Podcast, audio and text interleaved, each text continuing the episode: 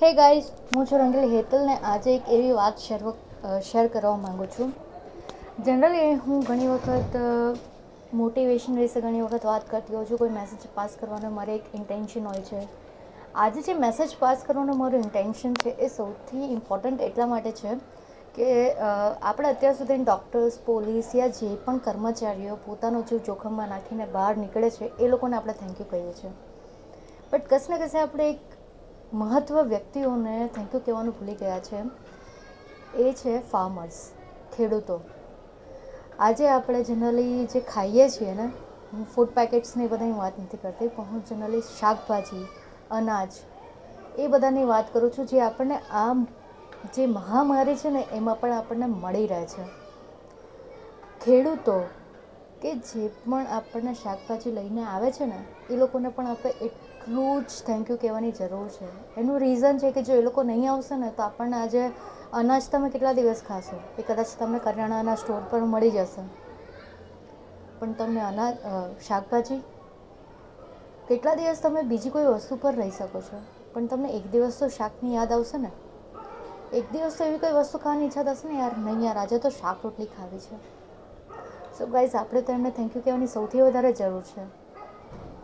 કેમ? કારણ કે મહામારીમાં પણ જો આપણને ખાવાનું ટાઈમે મળી રહે છે કે શાકભાજી અવેલેબલ થાય છે, તો એ લોકોને લીધે છે. આજે ફ્રૂટ્સ ઘણા બધા કહેતા હશે, યાર, હું તો મારું ઘરે ડાયટ મેન્ટેન કરું છું. ના, મને તો દરરોજ ફ્રૂટ ખાવા જોઈએ છે. તે ફ્રૂટ પણ એ લોકોને લીધે જ આપણને આજે મળી રહ્યું છે. નો ડાઉટ ગવર્મેન્ટ એમને હેલ્પ કરે છે આપણા સુધી લાવવા માટે.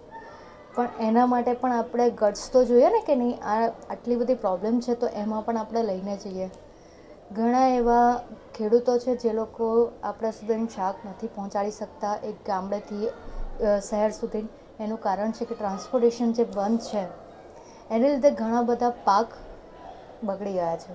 હું આ એટલે કહું છું કે જો તમે ન્યૂઝ જોતા હશો તો તમને ખબર પડી જશે ને હું પોતે એક ફાર્મર ડોટર છું, તો મને આઈડિયા છે કે આ કેટલું બધું નુકસાન કહેવાય અમારા લોકો માટે. સો ગાઈઝ જસ્ટ તમને જો એક વખત ચાન્સ મળે તો તમે જેમની પાસે શાક લેવા જાઓ છો યા ફ્રૂટ્સ લેવા જાઓ છો. તો પ્લીઝ એમને એક થેન્ક યુ કહેજો કે આવા ટાઈમે પણ એ તમારી પાસે આવીને તમને શાક આપી જાય છે. ગાઈઝ આજનો મારો આ જ મેસેજ હતો કે ભાઈ પ્લીઝ થેન્ક યુ કહેજો એ લોકોને કે જે તમને આજે આ જમવાનું પ્રોવાઈડ કરી રહ્યા છે. બનેલું જમવાનું તો મળે છે પણ જે શાક તમને ઘર પાસે મળી રહે છે, કે તમને જે સોસાયટીના આજુબાજુમાં નજીકમાં મળી રહે છે ને, એમને પણ થેન્ક યુ કહેજો. જેથી એમને પણ એમ લાગે કે ના, એ પણ એક બહુ મોટું કોન્ટ્રીબ્યુશન કરી રહ્યા છે પોતાનો જીવ જોખમમાં નાખીને. સો ગાઈઝ જો તમારો કોઈ એવા મેસેજ હોય તો પ્લીઝ મને મારા સોશિયલ મીડિયા અકાઉન્ટ્સ પર ફોરવર્ડ કરજો.